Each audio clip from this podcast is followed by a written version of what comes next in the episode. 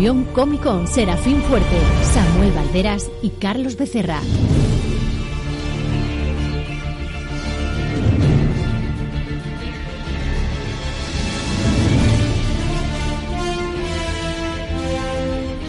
Bienvenidos comiqueros de todos los multiversos a vuestro espacio semanal friquinético y tebeosófico. Que el verdadero motor del mundo es el dinero es una cosa que sabe todo el mundo, desde Alfred Pennyworth hasta Wong. Y que el dinero no crece en las macetas os lo podría confirmar tanto la cosa del pantano como Groot. Yo soy Groot. Para hablar de las empresas que generan dinero en el mundo de los tebeos, hoy contamos con la presencia en nuestros estudios de Sammy Rand, el puño de yeso, de hierro, de fuego, de... Hola, hola, mira, con todas las calores que ha hecho estos días va hoy y llueve. Así que aquí me estoy secando con billetes de 500. Ay, ay, ay, enciende, enciende el puño. Madre mía. Y también tenemos a Carlex Luthor. Hola, Carbo como una rodilla. Pero aquí me tiene. Como San Paoli. Carbo como las pantorrillas de un 50. y el que les habla, Serafín Cord. Aquellos oyentes y seguidores que quieran participar con sus opiniones y o sugerencias pueden enviarlas a través de las siguientes vías. Que nos tenéis a vuestra disposición en Twitter, en arroba nervioncomiccon y podéis dejar cualquier tipo de comentario en tanto en SoundCloud como en iVoox o incluso en nuestra página de Facebook. En los controles técnicos de nuestro conglomerado empresarial tenemos hoy a nuestra fiel Elena López. Preparen sus hopas hostiles y su compra de acciones porque se abre el mercado bursátil comicológico.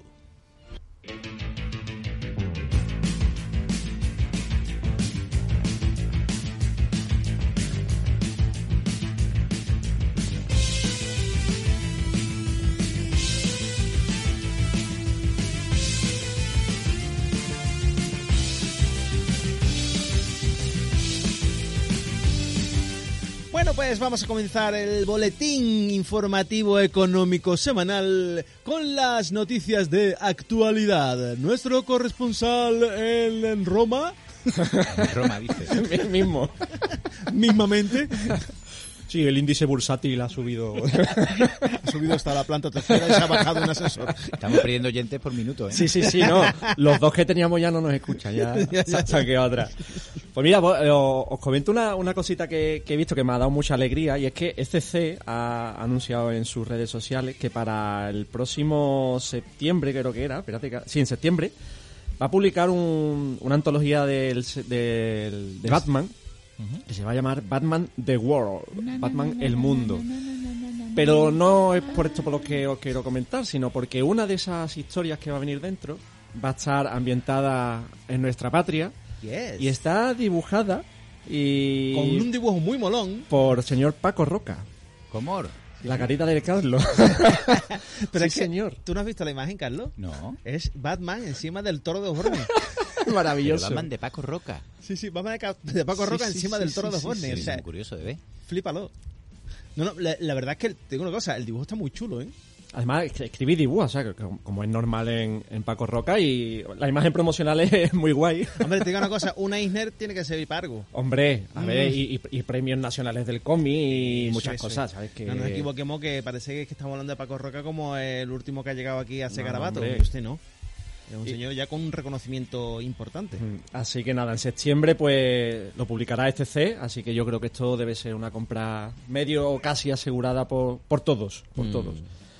Después también noticias calentitas que he leído esta tarde, relacionadas con las cosas estas que compramos Carlos y yo, que nos gustan tanto de mutantes.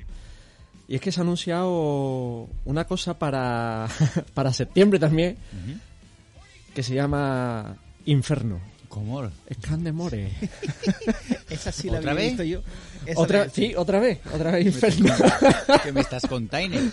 Pues sí, sí, la verdad que Hickman parece que está sigue retomando cosas de, de lo clásico mutante ah, y le da su propia visión. Así que no sé, no sé qué nos va a plantear, pero ya... De hecho, en la, en la, en el- la imagen teaser eh, aparece un bebé. Que de Sí, momento sa- lo que, hemos sale una visto, chica y un bebé. lo que hemos visto de Inferno de momento es Madeline Pryor, que la hemos Claro. visto en Merodeadores. En Mer- en no, en Infernales, en Infernales. Infernales. Que es de las mejores series que tenemos actualmente en, en Marvel, sin Sí, duda. mejor que Merodeadores. Eh, Es que, es, es que es muy distinta. Es muy distinta. es más gamberra. Sí. Es que me, me hace gracia porque están vendiendo esto de Inferno como los mayores misterios de la era de los X-Men de Jonathan Hickman se desvanecen en Inferno. Tú sabes que está las cosas de Marvel publicitando, sabéis cómo son, ¿no? Pero Bueno, para los chavales, comentarle que Inferno, la saga de, de los 80, fue, fue un mierdón de Aquilo.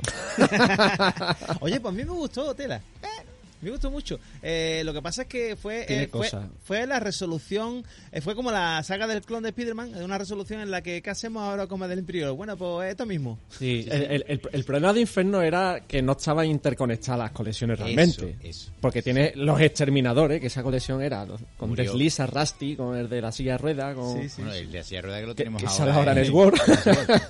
Pero una de las cosas más curiosas que tenía Inferno es que el peso gordo de la, de la serie lo llevaban las colecciones más chuflas. Cuando la patrulla X estaba un poco ahí de no estar y los nuevos mutantes sí es verdad que, que estaban ahí a tope. Mm. Pero la, la historia gorda estaba entre, entre Sí, como lo he Pato- dicho, los exterminadores. Sí, ¿sabes? Factor X también Factor X estaba... también estaba por Mm. ahí. Esperamos que, bueno, Pero bueno, a ver, o sea que todavía no ha llegado aquí a España la, la gala de- del Club del Fuego Infernal. Helions. No, Helion, no de... No, de Hel- de de- Club de Fuego Infernal, sí. Y, y nada, ya está anunciando Marvel, pues lo próximo, no sé si realmente si es un crossover, que supongo que sí, o no sé. Pero Y bueno, que siga. Inferno, Inferno. Y bueno, yo creo que debemos de hablar de cierto tráiler, ¿no? Que, Yo creo que ha lanzado Marvel Studios esta semana así Se de manera sorpresiva. La última, la última revolución digital. Yo me he de- tirado dos días riéndome con, el, con la foto y un comentario que me hicieron por WhatsApp. Luego, cuando digáis de qué va el tráiler, ya, ya comento. Que bueno, obviamente hablamos del tráiler de, de Los Eternos, que ya una película que se tenía que haber estrenado pues hace ya varios meses, pero bueno, ya sabemos que con todo el tema del COVID pues se estuvo aplazando, ha habido los típicos reshoots, eh, etcétera, etcétera. Y bueno, pues claro, la gente decía, madre mía, me estás poniendo tráiler de La Viuda Negra y todavía se estrena esta película en noviembre y no me vas a estrenar todavía ninguna imagen, ningún tráiler, era un poco todo sospechoso y nada, Marvel lo estrenó así como a bombo y platillo, pero sin avisar. y nada, ¿qué os pareció? ¿Qué, qué impresión os da estos Eternos? A mí me gusta. Eh, creo que es un producto tan arriesgado como Guardianes de la Galaxia. Es una cosa que nadie conoce, que nadie sabe. Fue una ida de pinza de Jack Kirby cuando volvió a Marvel. Cuando le dijeron que el cuarto mundo no se vendía y que se podía ir tranquilamente de DC. Y volvió a Marvel y dijo a Stan Lee, venga, haz lo que tú quieras.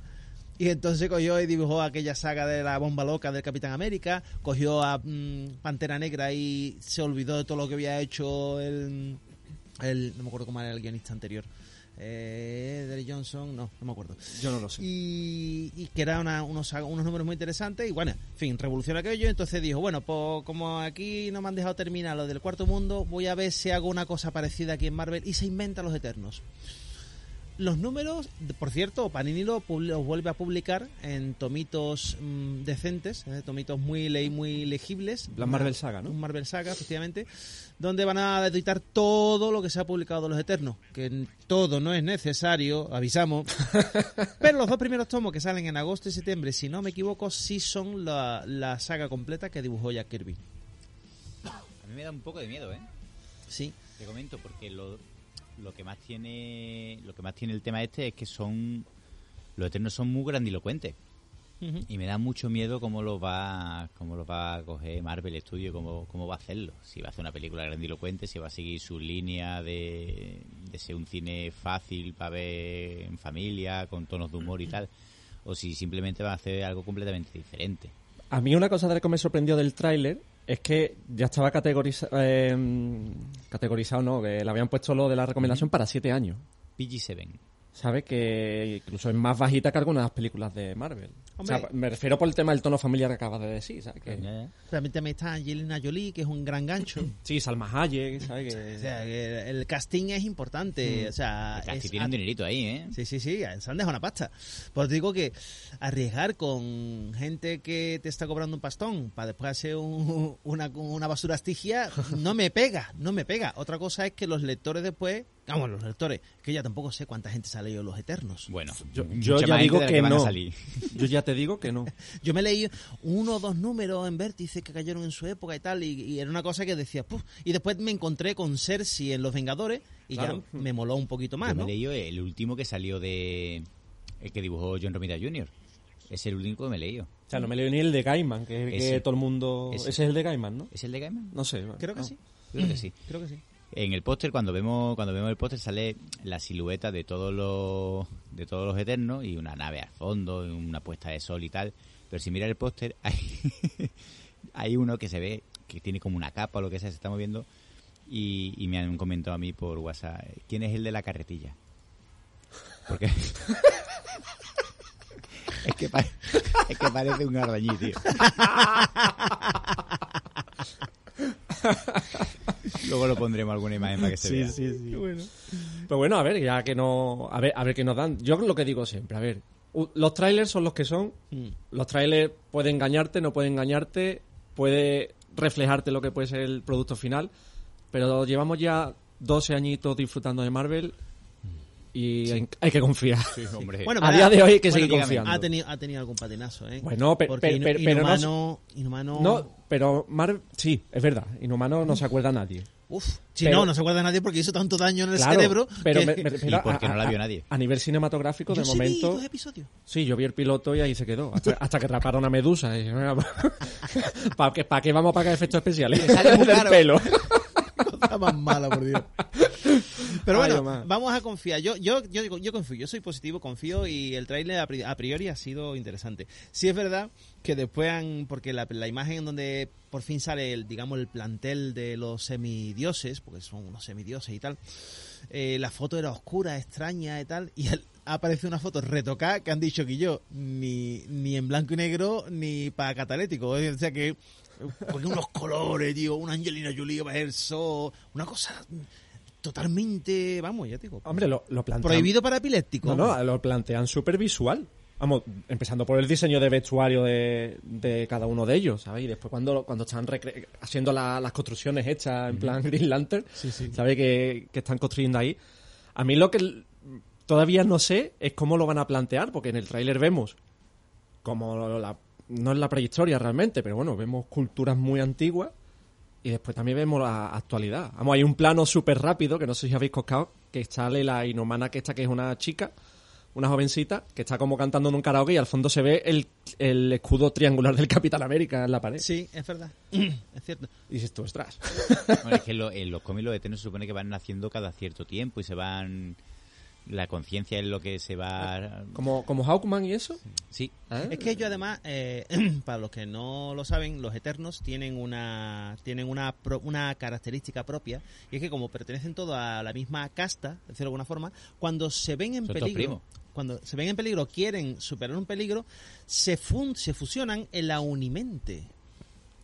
Todos se forma un gran cerebro y están todos metidos en la Claro, unimente. recuerda que todos estos provienen de los Kree, Correcto. De los Kree no, de los celestiales. de los celestiales. Sí, son los celestiales los que crean crean los desviantes por un lado, los, Sí, verdad, verdad. los, los- los seres humanos normales, los que estamos nosotros, y después están la, Vamos a probar los guays. los desviantes, ¿no? Creo que eran los, Los desviantes son los, los orcos. Sí, los desviantes son los que son los experimentos chungos. Son Thanos, ¿no? Thanos es un desviante. Eh, Se supone, ¿no?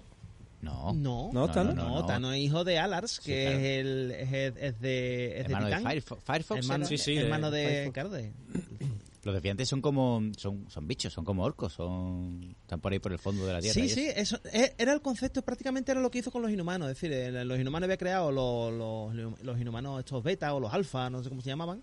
Esto es Jack Kirby profundo, ¿eh? Sí, sí, esto es, Kirby, esto es Kirby, Kirby en estado puro. Os digo que, que hay que estar preparado un poco para cosas extrañas. Bueno, y supongo yo que nos meterán los desviantes, ¿no? En la película. Deben- mm, por lógica deben de tenerlo, porque ya te digo, su sociedad, también es verdad que la sociedad en sí, ellos no tienen una sociedad como los inhumanos, o sea, no es una, no, no es una, no tienen una aristocracia, ni tienen una, una monarquía estándar. Ellos son simplemente semidioses que eh, Claro, han vivido muchísimos años en contacto con la humanidad, pero sin querer influirlos. Sin de hecho, el teaser trailer te dice... Claro. Llevamos aquí todo desde siempre y no hemos interrumpido nunca en la humanidad. Pero son los dioses ahora. de todas las mitologías. Sí, Menos de las guardianas, ellos son los dioses de la mitología griega, de la romana, Sí, de sí, la sí. egipcia, son, Sí. son ellos siempre. Exacto, de hecho, sus nombres siempre se van asemejando a, a diversos dioses. Tenemos a Icaris, por ejemplo, que es el, el protagonista, que su poder es volar. Y evidentemente es Ícaro. y alguno más. Elena Había López, que era Mercurio que corría un Elena. López está loca por volar. O sea, está, está deseando. Dice que es su superpoder preferido. Es que es así. Vámonos. Es así. Que mola. ¿Para qué quieres más, Elena? Qué Sí, lo maravilla. importante no es volar, lo, po- lo importante es saber aterrizar. si volar para abajo sabe todo el mundo. Sí, sí, si no que se lo pregunten al gran euroamericano. en fin.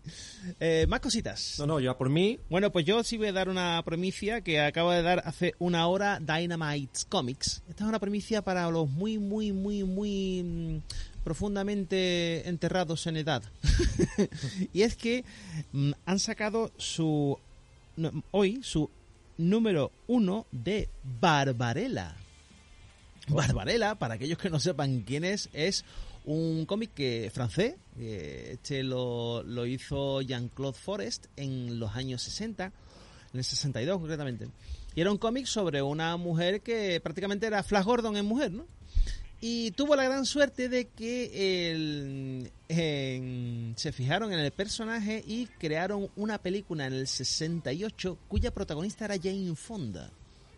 Y de ahí que ese, ese mito sí lo conozca la gente de Barbarella a, tra- a través de Jane Fonda, eh, en su nave espacial y tal, con unos trajes así de, de como, como de luces y unas cosas muy extrañas y tal.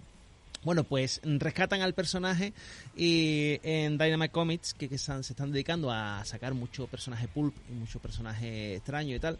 Y han sacado hoy pues su, su número uno. La portada pues mola un montón. Mm, La verdad es que en vez de Barbarella aparece prácticamente el Kill Bill, pero bueno, en rojo. es, es una rubia con un mono rojo y la raya en amarillo. O sea que le ha dado el negativo a, a Kill Bill. Pero Y además con un puñal a mano, o sea. Pero bueno, eh, para aquellos nostálgicos que sepáis que Barbarella pues va, a ser publicada nuevamente después de 50 años, pues va a ser publicada por Dynamite Comics y hoy sale el número uno que además se puede adquirir con em, preventa para aquellos que quieran leerlo en inglés, evidentemente, o en español. Eh, en España Dynamite Comics no tiene ningún representante, ¿no? No hay, no hay ninguna editorial que publique sus cómics, ¿no? Dynamite, eh, bueno, lo publicaba, creo que era... eh, Norma publicó algo. Norma, yo- Algo. no sé si hará Planeta con todo, el- porque Planeta tiene Boom, y aparte de, de Image, o Imagen, o como, se diga. Diego Galindo no lo puede decir. sí. Si nos lo comenta Diego, Y, ¿Cómo se pronuncia eso? Pero sí, puede ser, puede ser Norma. Se pronuncia Diego Galindo.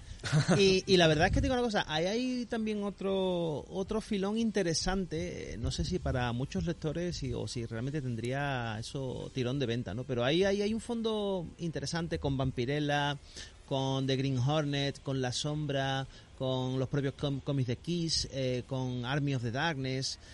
Tienen muchas franquicias ahí que están hacen sus cómics, miniseries, porque realmente series abiertas tienen muy pocas, sino que te hacen cómics para el tomito, ¿no? Eh, te lo sacan en grapa, seis numeritos y rápidamente después tomo. Pero hay muchas cositas interesantes que no sé si alguna editorial podría podría trincar por ahí, no sé, no sé. Dejo caer la, la idea por si alguno se anima, porque puede haber material interesante. Bueno, pues si no hay más actualidad, pasamos a la siguiente sección.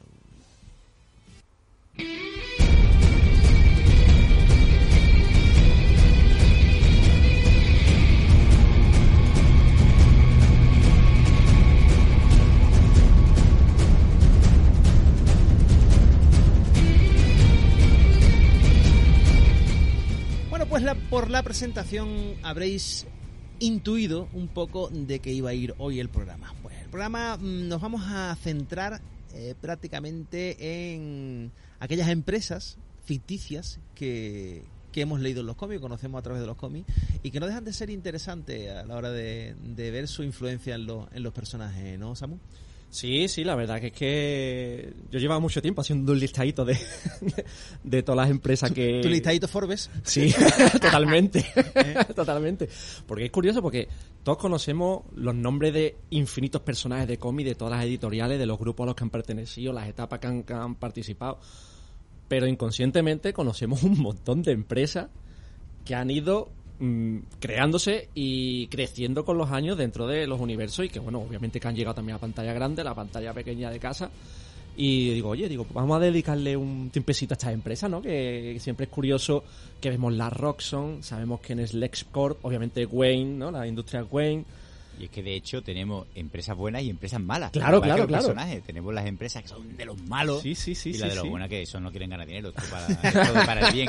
Que también tengo una cosa, que hay algunas empresas que podemos plantearnos de dónde sacan el dinero, pero bueno, Sí. no, no me quiero adelantar. No me quiero adelantar. En fin, bueno, pues eh, vamos a darle ya con, la, con las que queráis. Pues si os parece puedo empezar yo con, con DC y dándole caña a Star Labs. Que es una de las que yo me pregunto dónde sale el dinero. dale, dale. Pues mira, te lo voy a explicar porque tengo aquí un desglose de su, de su actividad. Se, si, no, se ha bajado el informe de- del año pasado. El, me- el memorándum. por si no lo sabéis, Star Labs signi- eh, son siglas. Significan Scientific and Technological Advanced Research Labs. Ay, Vale, es que tengo... Qué maravilla. Nivel, qué qué maravilla. nivel. Pedo, que te cagas. qué nivel. ah, Este niño tiene por lo menos, por lo menos helado, tiene. Pues resulta que la, la, la empresa esta se dedica a investigar en todo lo- el universo DC. Siempre viene bien como recurso para... que ¿Se está investigando dónde? En Star. Y viene bien, ¿por qué? Porque siempre le fabrican algún arma a quien lo necesite, los malos roban algo de ese laboratorio que hace la aventura de, de esa semana, etcétera. Entonces, dentro de, de este laboratorio, entre otras cosas, es donde trabajan los padres de Cyborg, o trabajaban, porque ambos han muerto. Resulta Al que... barrio Los Calladitos. Sí, sí, se han ido, se han ido. Ah, bueno, de- hasta que llegue un robot que lo reviva, pero bueno. Hombre, obviamente. La primera aparición de, de Star Labs ocurrió en el número 246 de Superman, que fue en diciembre de 1971, allá por los United. Y resulta eso que, que, como ya he comentado, es donde trabajan, entre otras cosas, Silas y Eleanor Stone, que son los que utilizaron la tecnología que estaban investigando en Star Labs para curar a su hijo que había tenido un accidente regulero de coche. Eh, actualmente, pues actualmente son los que están patrocinando a un grupo de superhéroes que se llama The Conglomerate. ¿Tú lo conoces? No. Pues yo tampoco. ¿Y, y el fan de, de DC lo conoce? No, no, no. no. El conglomerado. No me, no, me, no me suena. Pues aquí lo pone bien claro. El conglomerado. Pues en Flash no sale. Po- También es verdad po- que Flash está muy desvinculado. Curiosamente, la serie sí está muy vinculado a los laboratorios Star. Que de te iba a comentar eso precisamente, que es, es curioso esa... Sí, sí, sí, es es muy Stark. interesante como la, la Stars, Stars Lab Star y Stark. Sí, sí, también tiene, tiene su simbología. Pero que en la serie de Flash, eh, Stars Lab es el sitio donde eh, se genera, ahí cayó el rayo, donde nace Flash y donde nacen todos los metahumanos y tal. Pero es la, es la, es el cuartel secreto, entre comillas, del equipo Flash. ¿Te Y yo me pregunto, digo, sí, un equipo secreto, un montón de de ordenadores, un montón de historia y ¿Pero tal. quién lo paga? ¿Quién, eso es. ¿Quién mantiene esto? ¿Quién paga la luz? Te voy a decir la explicación de, de la empresa que viene, que, que me he descargado de internet, que dice que Star fue fundada por el científico Harrison Wells, que quería una cadena nacional de laboratorios de investigación desconectada del gobierno o de cualquier interés comercial. ¿Esto te da explicación de dónde sale el dinero? No, en absoluto. De hecho, te está diciendo que no ganan dinero con esto. Así que dime tú a mí, si el gobierno no le da sus, no le da subvenciones y si esta gente no comercializan con nada, aquí, aquí ¿no? Suspicious. Aquí, aquí esto huele tela de mal. huele tela de mal. En fin. Oye, hay un listado por aquí muy, muy curiosón. Eh... Ah, ah, no, este no es. Ah, no. Sigue, sigue. sigue. Segui- Seguid entonces. Me, me- me he despistado con, Vale, otro, vale. con otro artículo. Pues mira, hablando de empresas que no sabemos muy bien... Bueno, a esta sí sabemos que se dedica a Star Lab. A ver, a ver. Pero yo, ya que me ha tocado ser puño de hierro, pues obviamente tengo que hablar de lo mío. Vengo a hablar de mi libro y de, y de mi empresa. Por favor. o la empresa de mi padre. Y obvia- obviamente voy a hablar de Ra- la Rand Corporation, que mm, fue, o sea, salió por primera vez en, en el Marvel Premier número 15, que es el primer número donde sale Puño de Hierro en, en los cómics, y fueron creados por el gran Roy Thomas, por Jill Kenny y Bill Everett. ¿Y de dónde nace esta, esta empresa? Pues la crearon los señores Wendell Rand, padre de Danny Rand, alias Puño de Hierro, y Harold Mitchum, su, en su momento mejor amigo y después no tanto. De hecho, la, de Robert. de hecho, la empresa inicialmente era Rand Mitchum. Claro, era Rand Incorporated. Incorporated. Incorporated. Eh, ¿Qué pasa? Pues que después de unas cositas que pasan en la nieve, de ay que te va a caer, que no te va a caer, me atacan los lobos. pues nada, el pa- señor Wendell Rand la, también se va con los padres de los padres de Cyborg, se va por tabaco y el señor Mitchum pues hereda, entre comillas, se queda esa empresa para sí. Pero claro, ¿qué es Rand Corporation? ¿A qué se dedica? Pero, ¿Qué es lo que hace? Tengo una duda, Samu.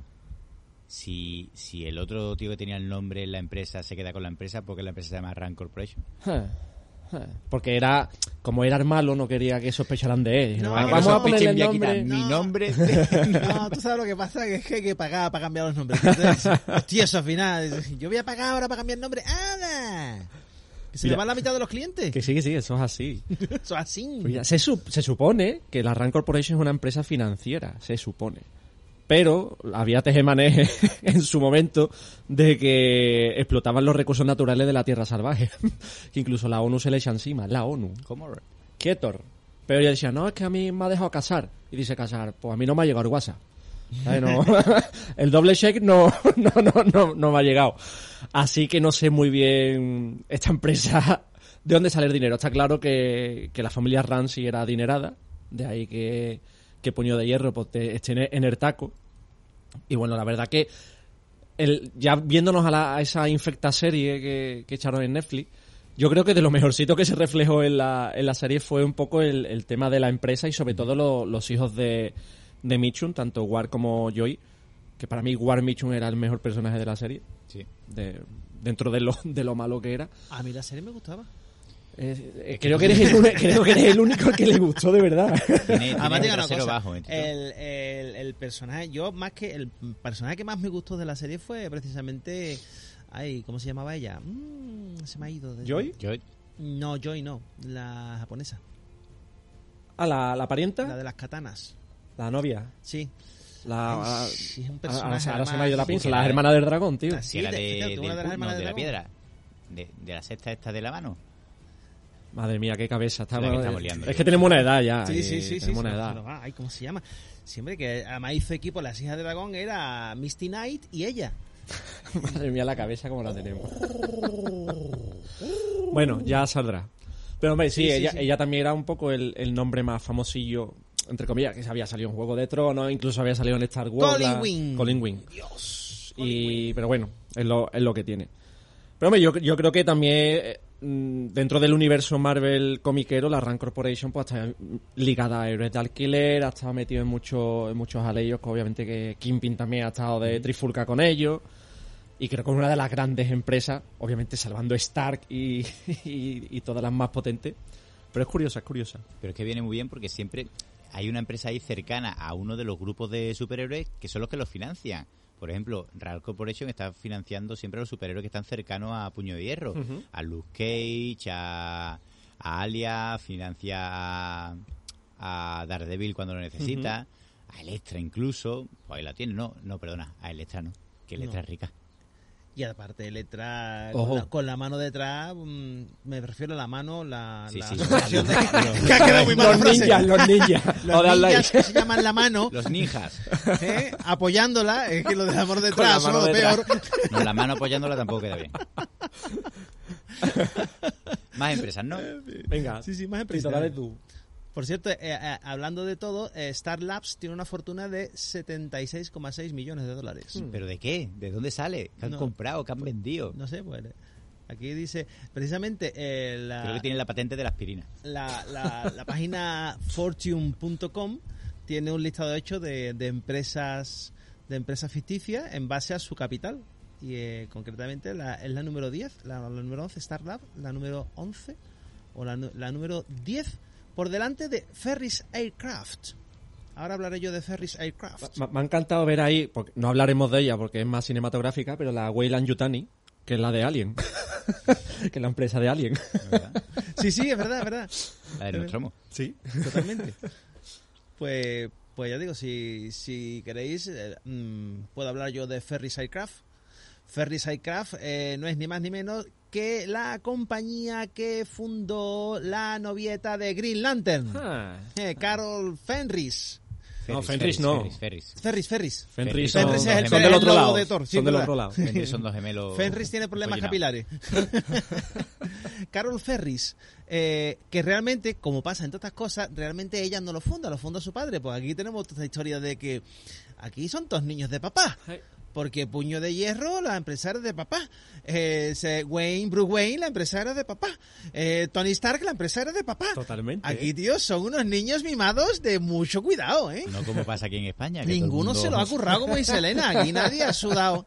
Aquí nadie ha sudado eh, la, la camiseta. Bueno, pues Carol, Carol eh, Fenris, Ferris eh, heredó una empresa de aviación.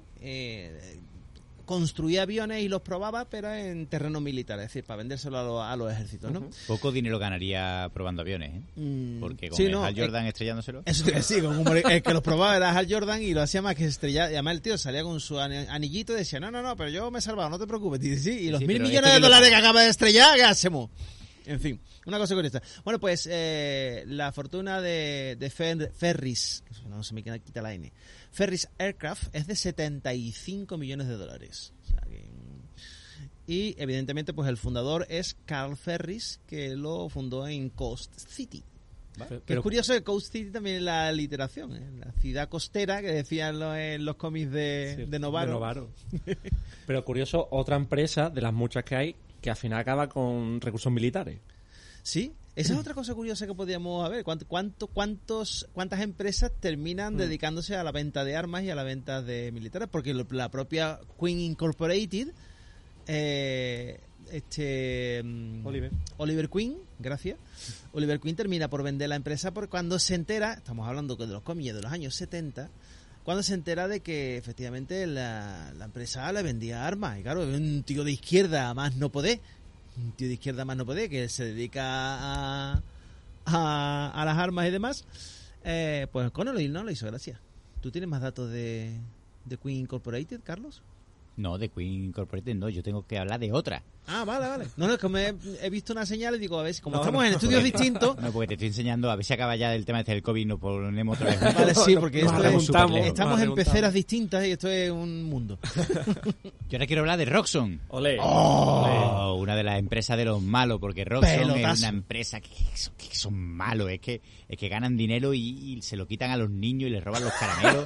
Roxxon son muy malos, son muy mala gente. Roxxon empezó siendo una petrolera y era el, en Marvel era la paradigma, el paradigma de, de las empresas con poco escrúpulos, Sí. de contaminar y de hacer humo y de, y de destruir aldeas de niños y de me meto en la aldea en la tierra salvaje y mato dinosaurios, de gente súper mala. Como las empresas de Trump, más o menos.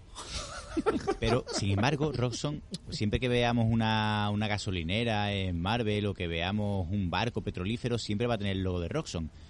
Tío, pero es que el logo está guapísimo.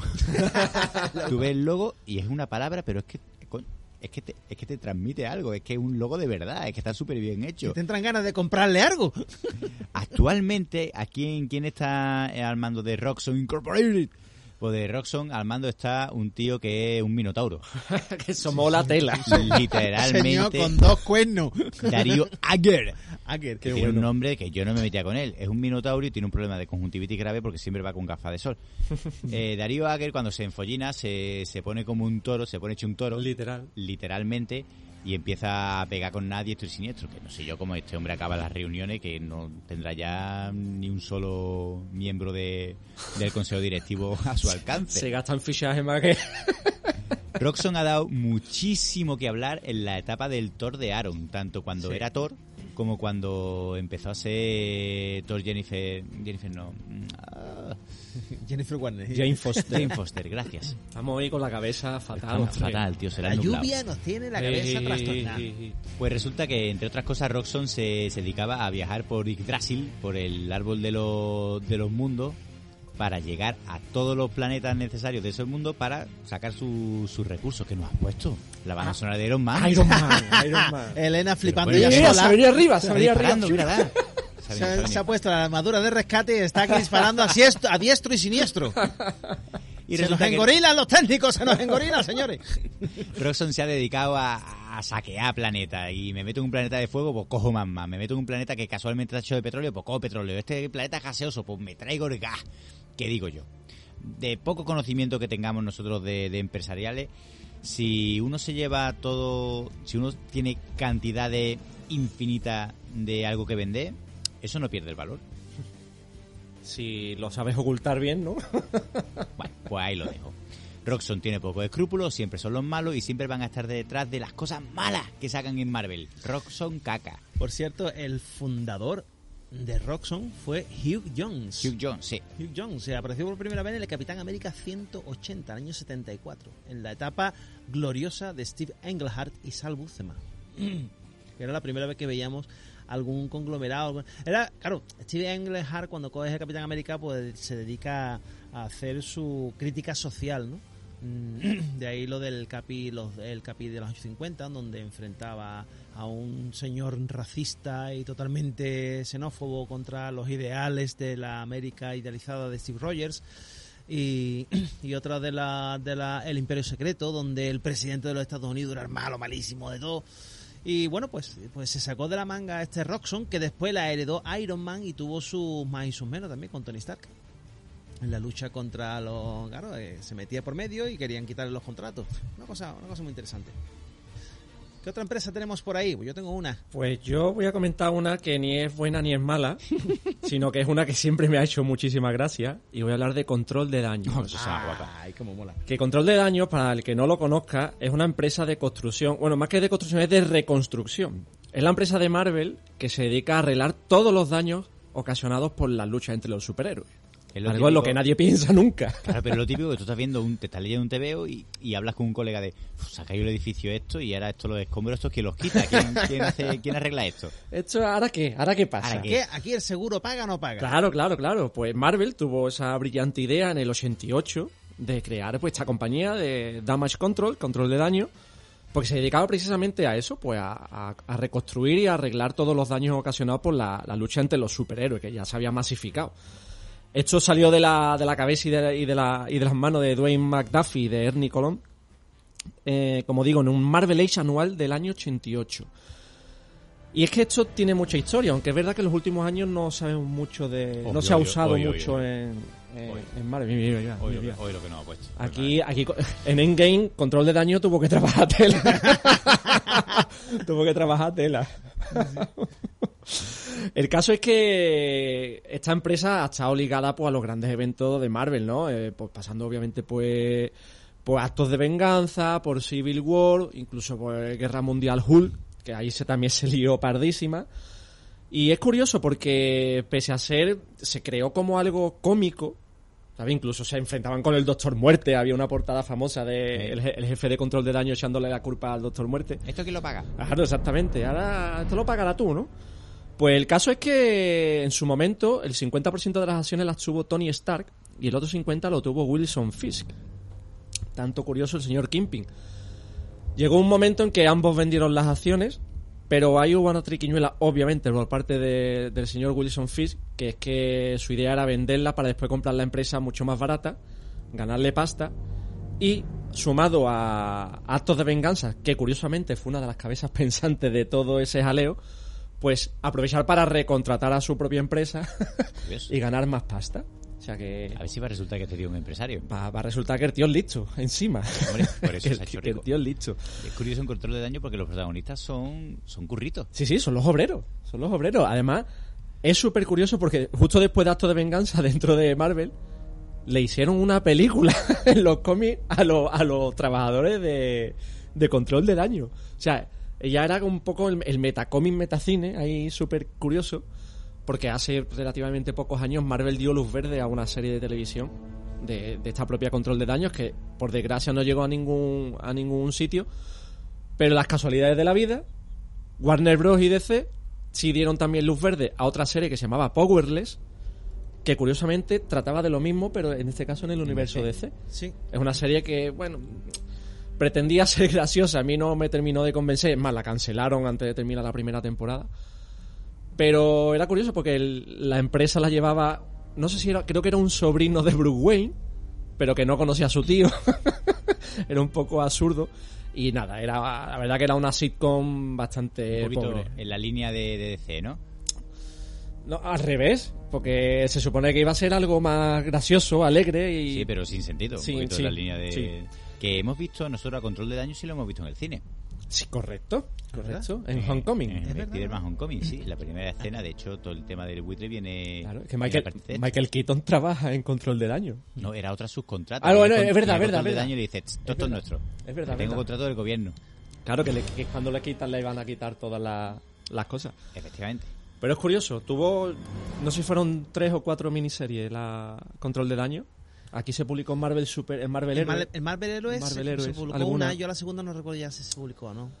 Pero era divertido, ¿eh? La Sí, verdad. sí. La verdad que era otro punto de vista y además de un modo simpático, ¿sabes? Que era gracioso. Pues para aquellos, para aquellos que piensen que los cómics nada más que se ven cosas que si el bueno siempre gana y que se lleva la muchacha y todas esas cosas, pues voy a recomendar que se lean una etapa de Iron Man en la que asistimos durante una serie de números, eh, la que la colección americana pues esto duró dos añitos de cómics, eh, con una empresa que se llamaba Stain International, Stane, y es muy curioso porque eh, todo el mundo conoce la primera saga de Tony Stark cuando Tony Stark se, amigo, se hace amigo de la botella, se hace amigo de Johnny Walker, íntimo, se hace íntimo. íntimo. de Johnny Walker y van a todos Que lados no, es, que no es el USA Agent. Eso es. El otro. No, no, el otro, el del bastón. el del bastón y el sombrero. Y el sombrero, eso. es. Bueno, pues eh, después de esa etapa en la que Tony Stark pues cae en una cae en el alcoholismo y sale adelante gracias a- al apoyo de su amiga Sunset Bane y pues mm, bueno Sunset Bane no era sí sí era Sunset Bane la que le ayuda bueno lo cierto verdad es que como in- inteligentemente eh, Bob Lighton pensó que del alcoholismo no se sale fácil. ¿Y qué hace? Pues se inventa o rescata a un personaje que se llamaba Obadiah Stane, Obadiah Stane, eh, que era había surgido ya en los tiempos del Tale to Astonish, no Tale to Astonish, el, el Tale to Suspense, que es donde la colección original estaba Iron Man. Y dice, bueno, pues vamos a ver, vamos a ver de qué forma vamos a podemos mm, hacer que esto tenga sentido. Y lo que hacen es eh, sumergir en un montón de problemas a Tony Stark para que esos problemas hagan que vuelva a caer en su adicción y aprovechando la adicción descubre que todos los problemas que le han hecho caer en la adicción vienen por parte de em- subempresas y subcontratas que había hecho Obadiah Stane. Y cuando está en plena borrachera se da cuenta de que ha firmado un montón de papeles, ha perdido el 1% que le daba El control, ¿no? el control que lo tenía. ¿Quién? Alfred Pennyworth. No. No. Sí. ¿Cómo Ah, perdón, Sí, eh, imposible, imposible. Ed- Edwin Jarvis. crossover, crossover. Edwin Jarvis, ¡ah! crossover. Y así Crossover, apareció Wayne Stark. Amalgam. Y así Bruce Wayne consiguió su fortuna. Y tú, tú bien sabes que aquí no, aquí no damos títeres con cabeza. sí, no, Como no, te aquí, te, te tiramos a dar como debe de ser. Nos gustan los hombres y nos gusta la sangre. bueno, pues Edwin Jarvis dice que adiós, hasta luego, que yo, yo estoy harto de recoger baba de borracho y me voy con mi 1%. Y ese 1% es el que hace que caiga en manos toda la empresa, todas las empresas de Tony Stark, caigan en manos de Obadiah Stane. Y es muy curioso porque tú veías el logo de Stark, quitabas la R y la K del logo y le ponías la N y la E y ya tenía puesta la empresa del otro Y se han ahorrado en carteles un viaje. y se pegó otros dos años el salir de todo el proceso de alcoholismo y volver a rescatar todas sus empresas. Es una etapa que por desgracia no tuvo buenos dibujantes, pero es una maravilla. ¿eh? Y es mm, vas viendo todo el proceso de Opa Hostil, pero Hostil, Hostil, mm, tela de gordo. Ujú. ¿Sabes? Cómo va cayendo y cómo el héroe al final resucita. Mm, A mí es una etapa que no se ha reeditado, creo que por el tema gráfico, pero que argumentalmente, leída del tirón, me imagino que grapa grapa sería horrible, pero leída del tirón era una etapa bastante interesante porque eso, porque era, una, era un cómic empresarial. Pero, pero fíjate que hasta qué punto fue importante que la trama de Iron Man 1 es Obadiah Stane a nivel corporativo y a nivel ya de armadura. Efectivamente. O sea que, que no De estamos hecho, hablando de... Recordemos que Obadiah Stein tiene en España uno de los mejores nombres de villano del mundo. O sea, porque sí, Iron Monger, venga, sí. Vale. Suena, suena medio qué. Pero la traducción. Pero. Quincallero. El quincallero, tío, qué maravilla. ¿Quién eres? El Quincallero. Yo, yo. Dame todo lo que tenga. Y te voy a dar con una tierra. Una tierra y con una... Que Iron y Man, con- que te y con arriba abajo.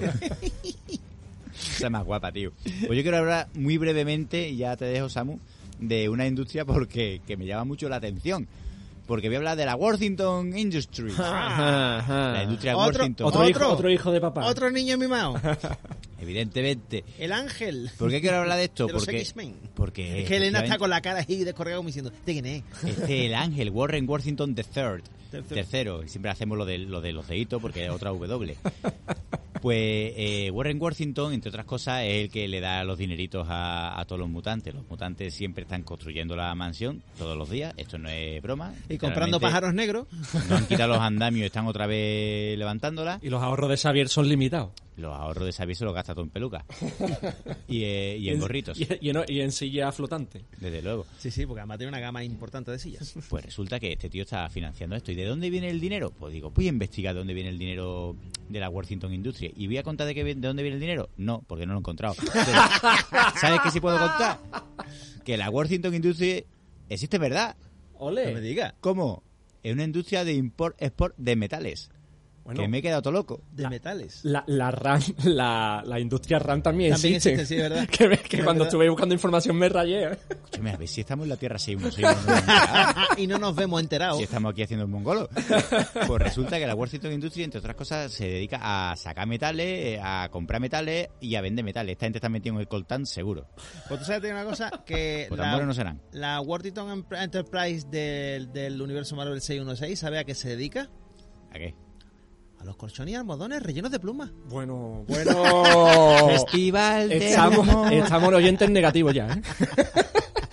Nos debemos oyentes. momento Es una que- gran empresa de distribución de almohadones. Te lo juro que no sabía si era un chiste o no. de pluma y de oca. Vaya tela. Más empresas por ahí. Pues mira, yo me voy a salir de- del americano y me voy a ir a una empresa que Carlos y yo hemos mamado desde chico y muchos oyentes también y, y nunca lo hemos asociado como una gran empresa, ¿no? De- se llama esta- Colacao. aparte, aparte, había quien pues se lo comía sin, sin leche, como yo, me lo comía a cuchara. Mi madre me castigaba. y a día de hoy pues hay gente que hace otras cosas. De chico bueno. te hubiera grabado para el YouTube y te, Pues sí, no, no existía el YouTube, tío, si no sería la influencer de, locuras. Pero bueno. dinero. Bueno, pues voy a hablar de la Capsule Corporation. Madre es decir, voy a hablar de bola de dragón. Ah. De Dragon Ball. Qué bonito. ¿También tienen empresa? Porque, Bueno. hombre, además. Pero vamos, un mojón para Stark, para Lescor, para, para Wayne, O sea, para todo. Le chorrean los dólares por las Sí, sí, sí, es Se decir. compran el mundo. Hombre, y, tan, y tanto. O sea, estamos hablando de una empresa que se dedica básicamente a, a la creación de, auto- de automóviles y de, y de naves, pero que bueno, que la fundó el doctor Brief, que el doctor Brief es el padre de Bulma, por todo el mundo conocido, el que haya visto y haya leído a, a Bola de Dragón. Fue fundada en el año 712, año Toriyama, obviamente. Y toda la pasta que le vino fue... Carlos, ¿tú te puedes imaginar por qué fue? ¿Por qué invento fue? Por las cápsulas cápsulas Poi, sí, señor. Las cápsulas Hoi Poi son unas cápsulas muy pequeñitas, pero que pueden albergar pues desde casas hasta coches. Mira, mira, mira. Poniéndonos Goku, Elena, qué buena eres, qué buena eres. pues sí, las cápsulas entregado totalmente. que va desde que puedes guardar desde un bocata hasta un coche o incluso una casa. ¿Cuántas veces hemos dicho, yo quiero este invento de verdad? Bueno, bueno. Cosa más útil, tío. Porque además la cápsula no, no pesaba lo que pesaba el interior. Nada. Que era lo curioso. Pues nada, el señor Dr. Brief se hace rico con ese invento y ya crea pues esta, esta Capsule Corporation. Obviamente el nombre viene por la Hoi Poi. ¿Y qué inventos ha hecho esta gente? Pues aparte de las cápsulas, pues crearon la nave que mandó a, a Namek a Goku, cuando la saga de Freezer Y la que se entrenaba Vegeta. la sala de entrenamiento, de efectivamente que con los cambios de, de atmósfera y de tal, en la máquina del tiempo de Trunks en el futuro para viajar a, con el tema de célula. Y yo pensaba que la- el radar del dragón también lo había creado, pero no, el, el radar del dragón lo crea Bulma. Lo crea Bulma y no está patentado. Effective Wonder, Effective Wonder. Bueno, pues eh, para... ya- ¿Ya ha acabado con la empresa? Pues yo ya, ya termino con esta, que es... Esta eh, mola mucho porque eh, va, va pasando de un universo a otro. Es una de esas empresas curiosas. Se llama Alchemax. Alchemax. ¿Ah? Alchemax eh, se lo inventa Peter David en el Spider-Man 2099, que es un futuro corporativo. donde Todo, todas las empresas, las multinacionales se han hecho dueños de la sociedad y todo está con la policía y todo está controlado por las multinacionales. Y bueno, pues eh, es la que daba fondo, digamos, a toda la trama de, de Miguel O'Hara, que era el Spider-Man 2099. Eh, otra etapa interesante de leer, era curiosona. eh, por el trato. Bueno, pues resulta que Alchemax, eh, poco a poco nos vamos enterando de que en el universo 616, como molaba mucho en el 2099, dice, vamos a crearla aquí. Entonces, ¿cómo la crean? Pues la crean a raíz de Oscorp. Cuando Norman y Norman Osborn y Harry desaparecen del tema, quien se queda como CEO es eh, Liz Allen. Y la empresa pasa de ser Oscorp a ser Alan Corpors. O sea, Alan, Alan Corporation, Alan Corporation. Alan Corp. Y de Alan Corporation después, en una OPA hostil, se suma, se, se fusiona con otra para formar Alchemax. Pero es que Alchemax son las que son los que financiaron el proyecto que creó a X23, a Laura Kinney. Ah, amigo. O sea, fijaros cómo de un universo a otro van navegando una empresa molona y van justificando un poco mm, ciertas ciertas acciones que De suceden. hecho, hemos visto en los últimos números de, del Spider-Man, me parece que era todavía de Slot, hemos visto un poquito una paradoja temporal, porque el viaje de Miguel Ojara al pasado es lo que provoca que Liz Allen se compre Alchemax Exacto. y al comprarse Alchemax eh, es la que crea la capacidad de viajar en el tiempo que hace que Miguel Ojara vuelva al pasado. Entonces, si él no hubiera viajado nunca al pasado, nunca se hubiera comprado Alchemax y entonces nunca hubiera viajado en el tiempo. ¿Pero qué, qué ha pasado? Sí, sí, Es la eh, paradoja del abuelo. sí, sí, es como lo de Fry. To- Total. Es que hablando de Fry. Si yo os digo los mensajeros son reemplazables, pero sus envíos no. ¿De qué estoy hablando? De planes de Ole, ole, ole. Es verdad que es Chele, un cabello comi, pero Maravilla, también maravilla. es súper importante, hombre, dentro de nuestra cultura friki Cómo mola. de Futurama. Es Qué que, bonito, es que, bueno, ¿eh? Futurama es una gran, gran, grandísima serie, ¿eh? La verdad que sí, que ahí Matt Groening se... se, salió de sí, la sí, sí, pelleja sí, sí, sí, sí. con los viajes temporales, con esas cámaras, con eso. Bueno, es, es que era, es, que no hay, no hay episodio malo en Futurama, es increíble. ¿eh? No hay episodio malo. Maravilloso. Bueno, pues tenemos que decir adiós por esta semana. Se nos ha cagado el tiempo. Por mucho dinero que hemos tenido aquí. El tiempo no se paga, manos, el El tiempo no se tiempo paga. no, el tiempo no perdona. El tiempo es lo único que no podemos comprar. Con lo cual tenemos que despedirnos. Sammy Rand, Pues nada, voy a cerrar la empresa y me voy a Kunlun otra vez. Carlex Luthor, Me hacer la permanente pero permanente para siempre. con un Edding. con plumas de Warren Worthington y el que les habla Serafín Cord se despide hasta la no hasta la próxima semana porque es festivo nos despedimos, nos despedimos hasta dentro de dos semanas y por favor no olviden super, Super vitaminarse. y Mineralizarse. efectivamente